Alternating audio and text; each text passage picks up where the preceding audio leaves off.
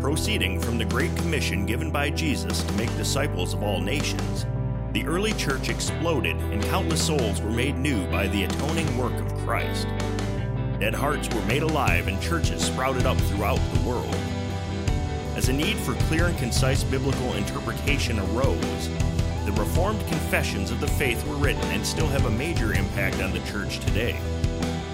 The Confessional Collective desires to see healthy, theologically sound churches planted and on mission for the kingdom of Christ. Welcome to the Confessional Collective.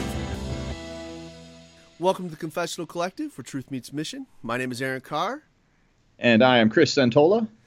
Hey, Chris, how you doing, man? Hey, doing well, buddy. Living the dream in Southern California.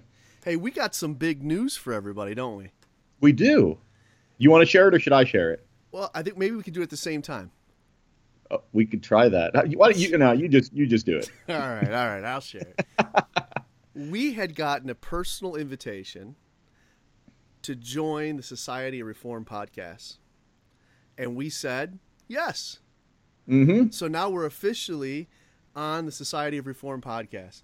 I'm not sure entirely what all the benefits are. I'm going to wait for my royalty checks to start coming in. It sounds cool, though. It does sound cool. It does sound cool. And it helped that Skinny Shinny helped us get this gig, right?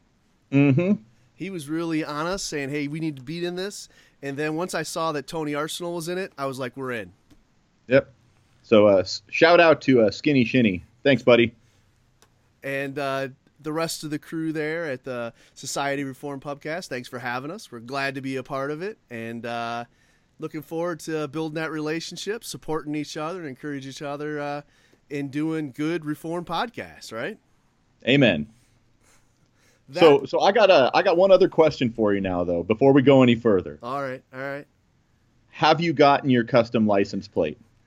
I have not gotten my custom license. Plate. Oh, plate. dude, the DMV is really disappointing me right now. I'm now getting texts from like parishioners at my church. Pastor, do you realize you don't have a license plate on your car? Hey, Pastor, did somebody steal your license plate? You know, because it's just blank. All I have is this little paper thing that's in my window and the back of my Jeep, and you can't even see it.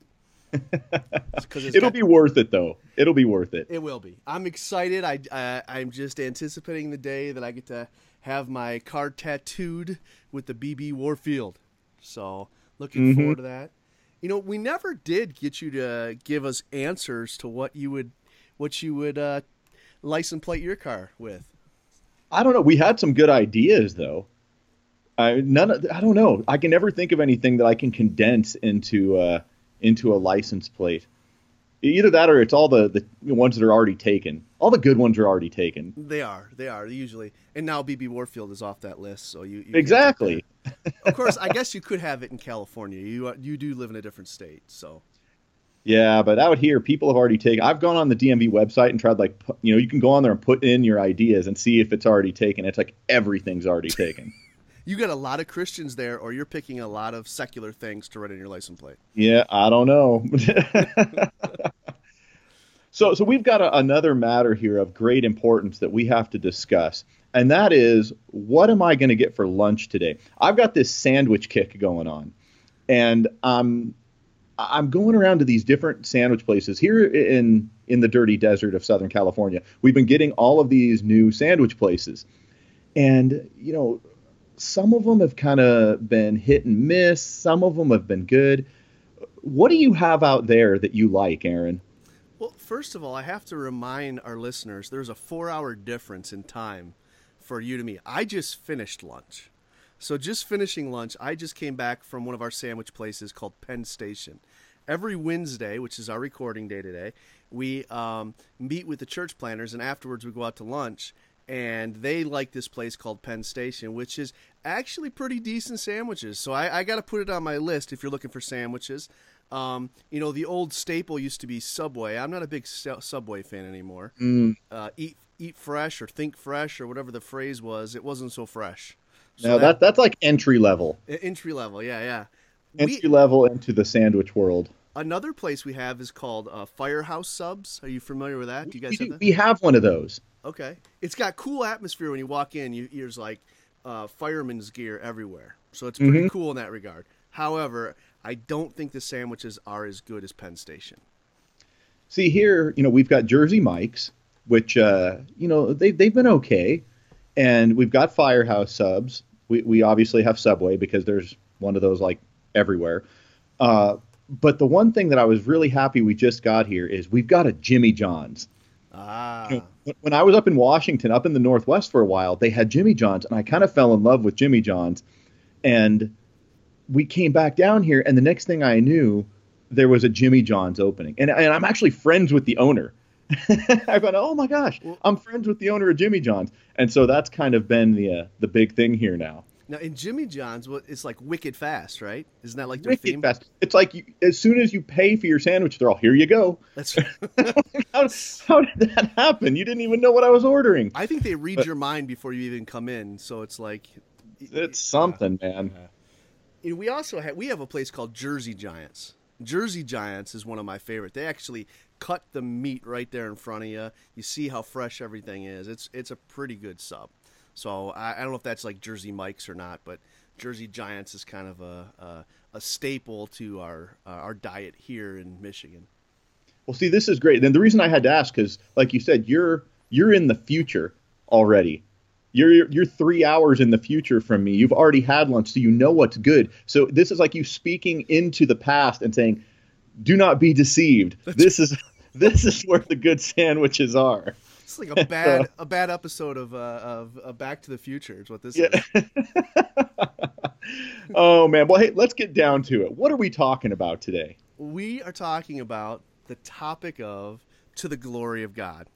Now, the reason we chose this topic is you and I were starting to have some fun conversation about the different ways in which people will throw that out that they're doing such and such to the glory of God. And some of it is just outlandish, some of the things people come up with. Because there's no way you can do such and such to the glory of God. We're going to talk about some of those examples. And then Talk about gonna, the such and suches. yeah, we'll talk about the such and suches. But I guess before we do that, we need to define our terms and and kind of roll our sleeves up here. So let's start with the scriptures, which is always the best place to start. And let's look at 1 Corinthians 10:31. I'm going to let you read that and discuss a little bit of what it means the the glory of God. 1 Corinthians 10:31 tells us this. So, whether you eat or drink or whatever you do, do all to the glory of God. That is the passage that is often referred to. Um, uh, just so you know, I love that passage. Uh, that's like uh, that's one of Santola's life verses, right there. Uh, I I I don't have it on a coffee cup, but if I could, I would. Tattooed on your back? I don't have that either because I'm not sure that I could get a tattoo on my back to the glory of God. Ooh, is it such and such? Oh, that's a such and such. That's what that's what we got to discuss. Send just- all of your hate mail to Chris Santola, please. Yep, yep. I just uh, I just got the attention of at least a few people. You've you've encouraged the fundamentalist and you've scared the liberals. Yeah. oh man. Uh oh. So so when we talk about doing something to the glory of God, we better quickly define what we're getting into here before we uh, get ourselves into trouble. Uh, when we talk about doing something to the glory of God, what let's define that. What does that mean uh, to do something to the glory of God? And the way I would simply define that is that we are doing something that that honors God in accordance with the Word of God, that we are using the gifts of God according to the revealed will of God, uh, in order to uh, give thanks or magnify God. Okay, okay. And I think one of the things you've said in the past, we're not using a microscope to magnify God. We're using a telescope. Right. And so there is that sense that we're not we're not looking into to uh, dissect God in that regard, the way in which we bring him glory. But I do like what you said. It matches our catechism, questions one and two of the shorter catechism, the Westminster Confession of Faith, which says the chief end of man. What is the chief end of man? The chief end of man is to glorify God and to enjoy him forever. Catechism question number two immediately goes right off of that to define how we know how to glorify God by saying, What rule hath God given to direct us how we may glorify and enjoy Him? The answer, the Word of God, which is contained in the scriptures of the Old and New Testament, is the only rule to direct us how we may glorify and enjoy Him. So you've already summarized all of that, which is the Catechism's teaching on the idea that man's primary purpose is that whatever he does, do it for the glory of God. You want to know how to make sure you're, what you're doing is glorifying God. The scripture's your only rule. Notice it says only the Old Testament and New Testament, 66 books. Mm-hmm. So, what do we do with all these secret visions and prophecies people have? Obviously, anything that's contrary to Scripture, everybody just dismisses. But what if it's not contained in Scripture? Such as my wife's name, Amanda. I don't see Amanda written in Scripture. that you know, there's some things obviously that uh, are just not directly addressed in Scripture. Now, I tend to think that uh, those kind of issues are uh, a lot of times much more rare than we would like to think that they are. Because I hear people all the time, well, the Scripture doesn't actually say this. Yeah, maybe not specifically or directly, but it does deal with the issue. Uh, in some way, and it's just a matter of finding out. Another way to put it is the gray area is far smaller than I think is often recognized true that. I can give you that point. And there's obviously clear things in Scripture that we're supposed to do. Right. For, forsake not the assembling together. So when I go to church, I agree. I'm I'm I'm bringing glory to God by doing that. When I we are read, going to glorify God. Yep. When I open my Bible and I read it, I'm reading to the glory of God. Mm-hmm. Okay. When I'm praying, I'm praying to the glory of God. I mean, all of those things, I clearly see how this verse matches up. What about right. what about things that aren't religious? To give it that term. Well, could we say, could you go to work to the glory of God? Could you do your job, your vocation to the glory of God? Well, we know the answer is yes, although people may not feel like that's to the glory of God. Especially, what if your work is a place where there's lots of foul language, uh, uh, I've been, you know, we're in Michigan here, so we're in we're in uh, the automotive industry, lots of factories, and I don't know if you've ever been in a factory, Chris, but you can walk in a factory and there, uh, in people's lockers and things, are posters that you would be embarrassed if your mother ever saw. Right? It is not a sanctified environment. Not a sanctified environment, and so you can say, well, can that person really go to that job for the glory of God? Absolutely, because while you might not be in a sanctified environment uh, you can be a sanctified uh, individual in that environment as long as the environment in and of itself by by the nature of your work is not sinful. By the nature of your work not sinful. Or not uh, forcing you to violate the bible. Exactly way. like uh, you know you may go into your work and your your coworkers you know maybe uh, they're they're not believers uh, you know, and there might be various sinful things that they're going to say and do and that kind of thing. But your work itself, like it, for your example, you know, you're making cars, putting cars together, uh, that's not sinful. And the way you glorify God in that environment is you do a good job at making cars. You know, whatever it is that you do, like I, I think it was Martin Luther who once said that the uh, the Christian shoemaker uh, does not glorify God in his vocation by putting little crosses on the shoes, but by making good shoes. And, and so we glorify God in our vocation by doing it well and with the recognition uh, in our hearts and minds that we are doing it to the glory of God. And I think that, by the way, goes that changes our dynamic in our own thinking of how we do our jobs. That we don't do them begrudgingly or uh, angrily, but that it, will allow us to go in knowing that uh, this work is what God has set forth for me to do, and I will do it with some sense of joy unto His glory.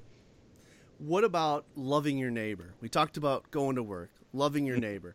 Obviously, we're called to love our neighbors. Now, let's get into the crevices of what this looks like. Me loving my neighbor, I'm helping the old lady across the street. Hey, to the glory of God, right? To the glory of God. But what if it's a bank robber and the bank robber slips and falls? Do I help him pick him up? Am I loving my neighbor that way? Do I tackle him and hold him down till the police officers get there? How do I love the bank robber to the glory of God? Uh, I would say that uh, you go over and dive tackle him and hold him there to uh, be held accountable for his crime uh, to love your neighbors who are being ripped off by him robbing from the bank. So if I pull out my 38 and keep it pointed at him till the police show up, I'm doing, I'm loving my neighbors well, including the bank robber. Mm-hmm. That he might see the error of his ways and be brought to repentance. Very good. So I, have tried to get you some sticky situations. You've you've clawed your way out. I'm I'm impressed with the way. Uh, I'm trying. All right. let's let's get to uh, some ways in which we cannot honor God by doing. For example, sex outside of marriage cannot be done to the glory of God. Although God invented sex, mm-hmm. sex outside of marriage cannot be to the glory of God. You agree with that statement?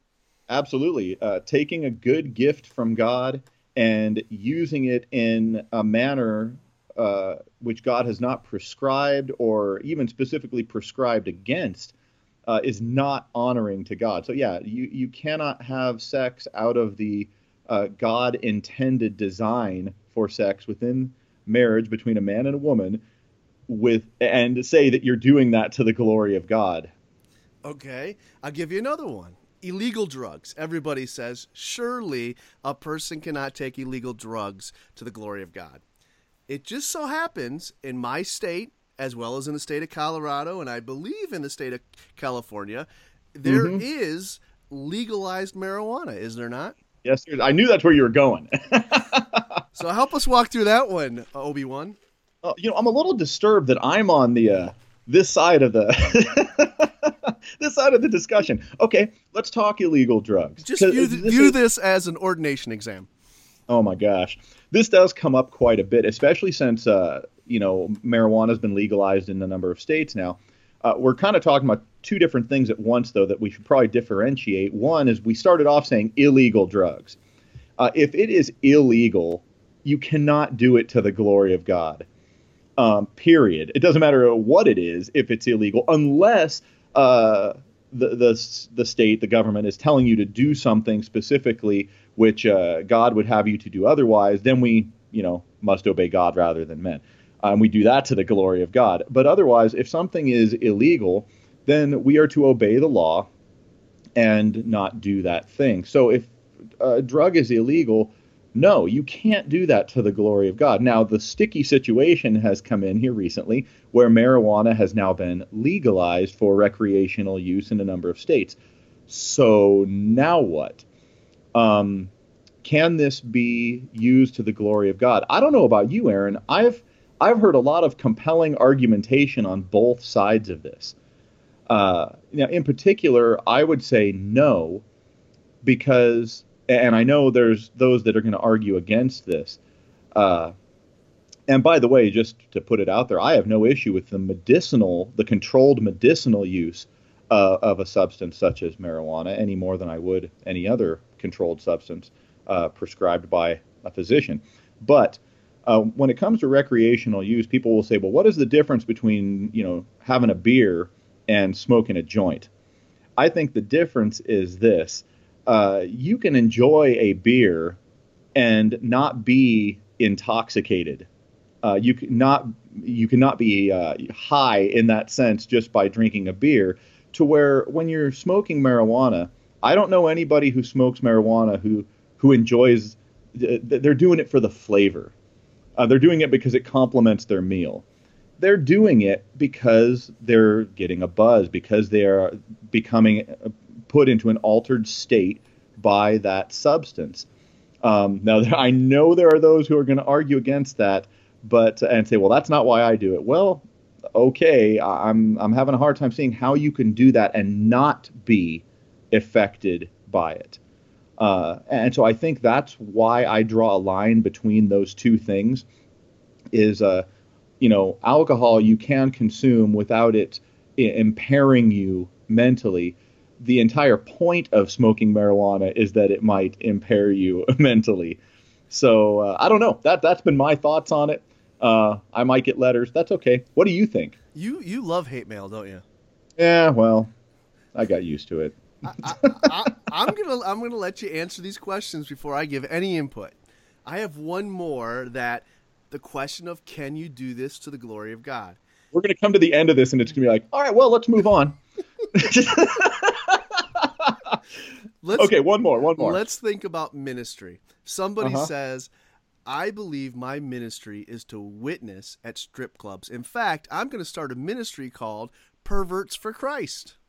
Mm. Can that be done? Can you do a gospel ministry in the strip club as a male? Oh, oh, was that the end of the question? Yeah, that was silence. Oh, That was I, I, sorry, I didn't catch the question mark at the end of that. Okay, yeah. Um, can you do that as a male specifically? No. what? What the heck? You know, I, I, man, if some dude came up to me and said, "Look, man, God has called me to this," uh huh, I bet He has. No, you cannot do that to the glory of God. Um, God is not calling you to that. You cannot go into uh, an environment such as that and you know quote unquote do ministry um, you know i mean i would say as a you know perhaps a female you know someone who previously worked in that environment go in minister to the to the ladies that are caught up in that environment okay um, fine. But uh, but as a as a man i would say no. God is not calling you to go into uh, strip clubs or whatever and uh, and go in there and minister to those people. Uh, i think you're putting yourself in a position that is uh, that is compromised uh, just in and of itself and that that is not something that is ultimately to the glory of god all things are lawful, but not all things are what? permissible permissible. There you go. And I think it's it's a shame how many people will cloak what they're doing under the banner of ministry. Um, and it's shameful because it's not to the glory of God. I think you gave a good illustration there, and I agree with you 100%. Uh, you're passing the test so far, all right? I won't say what kind of grades you're getting because I'm not. I'm going to leave that for our audience to judge. okay good i'm trying to answer these questions to the glory of god so, Well, now things get a whole lot stickier. We're at the third part of the exam. We've went from clearly what the things that we all know that we do to glory of God, what things we cannot do to the glory of God. But let's get to some of the real sticky situations, the such and such, as we talked about early on. Eating fatty foods, mm, high cholesterol fatty foods. My wife will answer this for you. Absolutely not. Can that be done to the glory of God? What does yours say? Oh man. You, well, first of all, you know, I'm a, a bit of a, a health nut sort of a guy, but I, I do still very much enjoy my foods. Anyone who's been on my Facebook knows that I like to get in the kitchen and uh, and get down with some good food. Um, can you eat fatty foods to the glory of God? Here's what I would say about that. I, I when it comes to food, the specific scriptural uh, prohibition is against gluttony, um, which which I basically see as using food as a functional savior.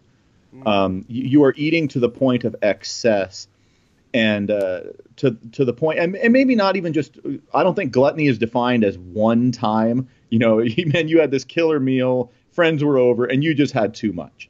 Uh, that's not what I think it's getting to. I think it's talking about the habitual, regular abuse of food as a uh, as something either which you are addicted to in an un- unhealthy manner. Uh, it has become a functional savior. You're looking to it uh, to provide uh, comfort uh, in a in a sense. Uh, you're looking to it to uh, as an, a way of escape.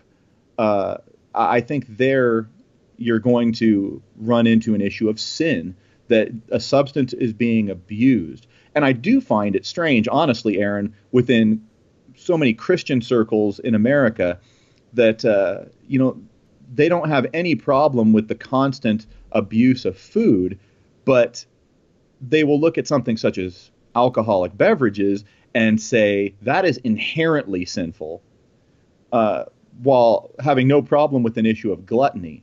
To where I would look at either one of them and say either one are good gifts from God, but either one could be abused if uh, if used in a, manner that is idolatrous. Yeah, any any potluck dinner at any local evangelical church just shows the the uh, the love for fatty foods, the the baked beans, the the uh, the ham dinner, all of those things kind of right there, the pastas, all right in your face, and yet you're saying you can't say that's okay, and then on the reverse say the the, the somebody's enjoyment of a of a fine wine is bad, especially right. when wine is actually talked about in scripture and more specifically, you get that a little bit of wine is good for the stomach, as Paul tells yeah. young Timothy.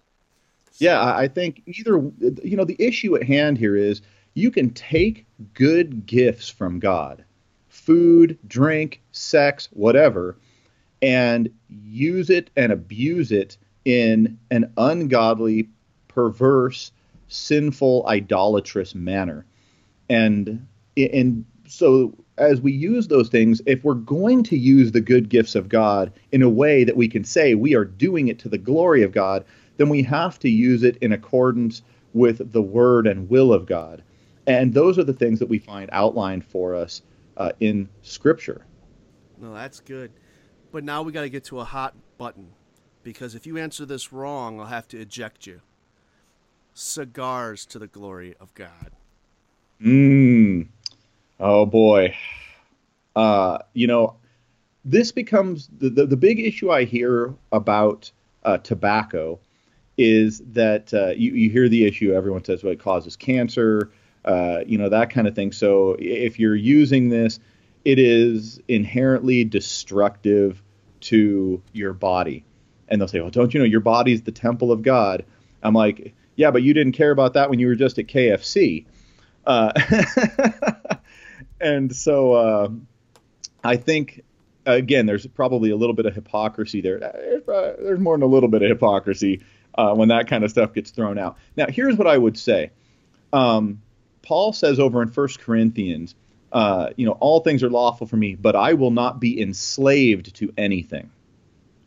Uh, now, I think that right there, he, he's dealing with the matter of addiction can uh, something such as cigarettes, which, by the way, at least to my understanding, have a lot of other uh, chemical stuff thrown in there that promote addiction, can uh, can you be smoking cigarettes to the glory of God?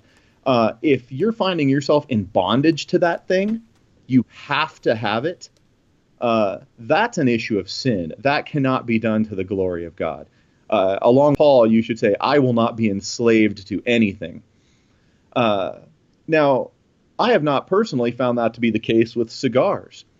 Uh, I find that there are those who who enjoy them, who use them in a uh, you know they're, they're not chain smoking cigars throughout the day. They're not. I have to have this to function. Uh, but but rather use them in such a way to where they enjoy them in a, uh, a, a moderate fashion. And I would say, yeah, I think you can do that to the glory of God. Okay, very good. Now I need to take us to one more big issue. Are you ready? Bring it on. Recently, somebody I went to seminary with and who was actually the president of a seminary by the name of Frank Reich went from being the president of a seminary, a pastor at a church, and then went back into the NFL where he started his early career. He was a backup quarterback for the uh, for the Buffalo Bills. Kind of bounced around the league a little bit. Ended up in Charlotte, North Carolina, with the Panthers, and eventually went to seminary at RTS there. Became the president there. Went back into the NFL, and going back into the NFL, he eventually found himself on the Super Bowl champs, the Philadelphia Eagles. I just want to put that out there to remind everybody who won the Super Bowl as I thought you were going to say, is it possible to be on the Eagles to the glory of God? God. No, but he obviously they won the Super Bowl, and so he he was the offensive coordinator. He now takes the position as the head coach of the Indianapolis Colts, and all over the internet amongst Christian uh, Sabbatarians, they're saying this cannot be done to the glory of God. Can mm. a man truly who was a seminary graduate, ordained minister, president of a seminary, work a job that will always be played on Sunday. How, what say you, Mr. Santola? Oh man, we're just kicking the hornet's nest today. And by the way, just so you guys know who are listening to this, I had no idea that I was on this end of the conversation until we got into this discussion. Uh, that's okay though. Moving along. Uh, so, so what happens if you have a job where you have to work every Sunday? Um, I would say this. Uh, you know, Sabbatarians, uh, even those who would consider themselves Sabbatarians, seem to have very uh, a wide variety of views on exactly to what degree the Lord's Day uh, is to be set apart. You know, you talk about okay, well, work of you know good and necessary consequence, uh, you know, works of mercy, that kind of thing. Obviously, we'd say are permissible on the Lord's Day. Uh, I try to make sure that uh, you know I work in a hospital right now part time, and I try to make sure that I don't get scheduled on Sunday because I like to set that day aside uh, to be in worship with my family and uh, and to honor the Lord's day in that way. But obviously, there are those jobs that uh, are it's it's necessary. Necess- the works of necess- uh, uh, the necessary, the the necessity of right. those jobs. Police officers, EMT, uh, nurses, doctors. Is an NFL coach a work of necessity? Is it a work of necessity? Yeah, that's probably going to depend on who you talk to. Um, uh, you know, is it a work of necessity? I would say no. Obviously, no one's life is in danger uh, you know, like some of the ones you named. I mean, first responders, emergency services. Uh, you know, I, it's easy to see those as ministries of mercy, uh, as you know, works of necessity. With the NFL, we would say no, it's not. Um, to, to, help to help our listeners understand the work of necessity, this is when Jesus is talking about if an ox falls into a ditch on a Sabbath, you're gonna you're gonna go and get the, the, the ox out of the ditch. And so there are certain things that are just required for you to do work on the Sabbath. The question comes when it's a it's an NFL entertainment TV driven uh, work. Is that necessary? Is it a work of necessity? Right. And the hard thing is going to be as we go down the line here, if you're going to follow this consistently, if you're a server at a restaurant, can you work on Sunday? Uh, you know, how how far where where does the line get drawn? Um, you know, me being able to go get a burger on Sunday, uh, am I forcing somebody now to work on the Lord's day? Uh, should I abstain from eating out? Now, I'm mentioning all these things because I've heard all of this kind of argumentation. You're mentioning them because you break every one of those. Yeah, well, uh, you know, honestly, I would not consider myself a, a hard line uh, Sabbatarian. Like I said, I mean, I, I try to make sure I'm off work and I'm there in worship. And that would be the thing is I would say, look, if if you're honoring the Lord's day and making sure that you are in service, you're not forsaking the gathering together of God's people. Uh, you know, you're with your family. They're gathered together uh, to worship on the Lord's day, to sit under the preaching of the word, to receive a, a word and sacrament. Then I think you're honoring the Lord's day in that. Um, now, if you're forsaking that and saying, no, I'm just, uh, I, man, I'm out there to make that dollar. And if, if I could say to your defense, your argument would be Colossians 2:16, therefore let no one pass judgment on you in questions of food and drink or with regard to festivals or new moons or a Sabbath. And right. so you're going to say, hey, that let everybody's individual conscience play out is going to be Mr. Santola's right. And I'm well aware that uh, the hardline side of that is going to say, well, that's not talking about the Lord's Day. That's talking about these other Sabbaths. Uh, I, I, get it. I know where you're coming from. Uh, and, but it, it, really ends up coming down to, you know, where are you at on that particular issue of just how far does the Lord's Day go? Um, and, and I, I personally think sometimes uh, you know, I, I have no issue with saying, look, if you're setting that day aside and, you know, to the best of your ability, you're going to be there in worship uh, with the people of God, uh, then you're, you're, honoring the Lord's day. Um, I don't think you need to go home and make sure you don't kindle a fire, you don't cook a meal, you're not gathering sticks.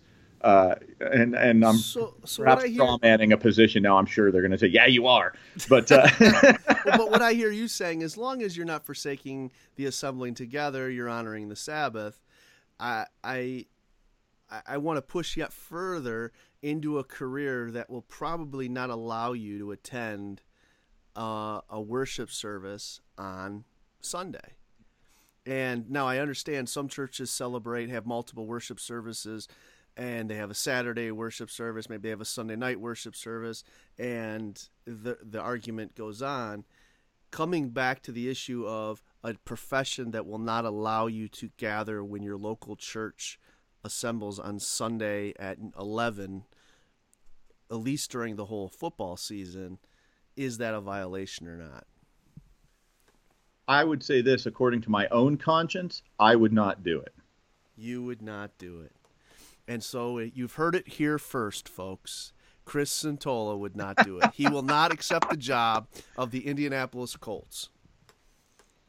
Yeah, I, no, that's I, I, just I would not want to be in a position to where I could not be gathering together uh, with the church on the Lord's Day. Um, you know, obviously there are those occasions we can't do that. Uh, you know, something happens and I, I have to work on a Sunday. Hey, well, okay. Um, the, pushback, the pushback, though, from many on the social media has been wait a second, this guy's able to reach people in a whole sphere of, of influence with good Reformed theology. And I know Frank has good Reformed theology. I've been in classes with him. Mm-hmm. And I know that he's presenting uh, the Reformed truths to those people. We're not just talking Calvinism, we are talking confessional um, confessional understanding of Scripture. He's he's doing that in Bible studies. He's leading men to read Calvin and and uh, other great Reformed thinkers. So isn't that far outweighing any of the bad that mm. that that can happen? So I'm pushing back in on you, Mr. Santola. Oh, okay. What's your, what's your thought there? My my initial thought on that, without having really any knowledge of this whole situation, other than what you've just told me, is how can you do something which in and of itself would be God glorifying? I mean, anyone would say teaching a Bible study that, to the glory of God, sure. Uh, evangelizing and sharing the gospel, uh, absolutely. Uh, you know, teaching good theology to the glory of God, obviously. But now, wait a second. What if I have to violate one of God's other commands uh, of something He has told me I ought to do? or or not do uh, in order to then say, well, I'm doing, I'm not doing this or doing this in order so I can do these things. Um, I, I, think that's going to be the rub. Uh, is uh, can so am I supposed to break another command in order to do that? Uh, one person might say no. Then on the other side, in this particular situation, you may have, may have someone say, look, uh, the Sabbath was made for man and not man for the Sabbath. Yeah, the scripture talked about not touching dead bodies, and and Jesus Jesus, uh, you know, he uh, he called people forth from resurrection. Well, he didn't touch them. He didn't touch them. Well, what about when the prophet Elijah uh, laid on the uh, the the dead boy, uh, or was Elisha? And and in that situation, is does he break? Is he violating one commandment to do another? Uh, um, and so to do good and bring this boy back to life. And so there's this tension at times in scripture, and I guess I'm pushing it on you yet still. When is that okay and when is that not okay? Our listeners want to know what Chris Santola thinks. Yes, millions are listening. What what does Santola think? I'm sure that's what's on everybody's mind. Um, you know, I would come back to my own position on this, which uh, would probably be labeled uh, a moderate Sabbatarian position. Uh, Which is no some, Sabbatarian at all. Yeah, there's a, yeah, that's basically what some are going to say.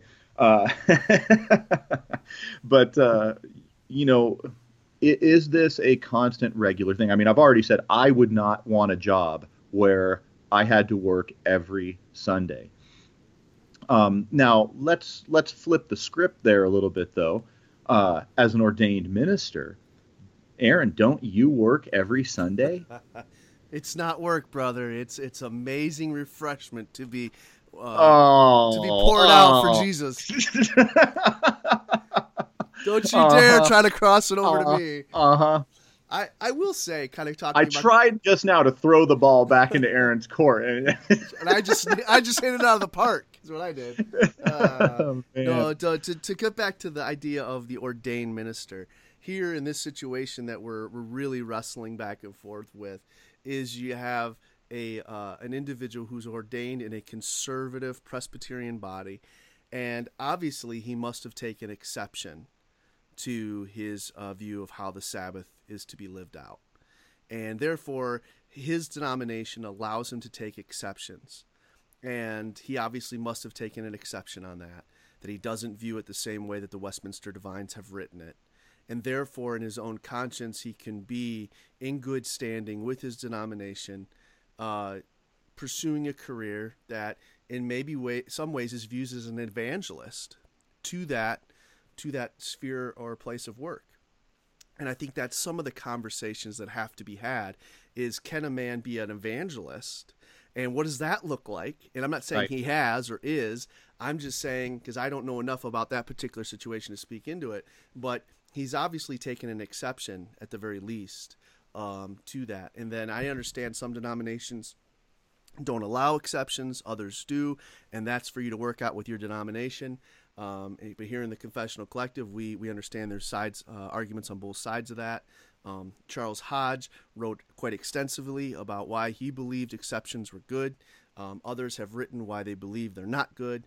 Um, but here is a case where obviously this is a, a, a perfect example of somebody taking exceptions. He's therefore not violating because it's been approved by his presbytery.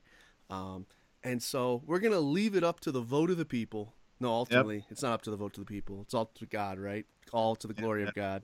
No, and you know the whole reason we're getting into this this way, not so much because, you know, we want you guys to know what I think about it, because I still haven't heard what Aaron thinks about all these things. But uh, it's not so much about what I think about it, but let's stimulate some thought. Amen. Uh, of these things, and you know, why do we do what we do? And when we're going to say uh, in a in accordance with 1 Corinthians 10:31, whether you eat or, or, drink or whatever you do, do all things to the glory of God. Uh, what does that mean? Uh, how do we do that? What can be done? What should not be done? Uh, you know, how do we live our lives to the glory of God in everything that we do? We want to stimulate some thought on that end of things. Yeah. So if you belong to a ministry called Perverts for Christ, get out. Get out. If you enjoy your cigar, enjoy it to the glory of God and enjoy your work. It's a gift from God. Have a great week, everybody. See you next week. Later, guys. Thanks for listening to the Confessional Collective podcast. For more information and resources, please visit confessionalcollective.com and be sure to like our Facebook page.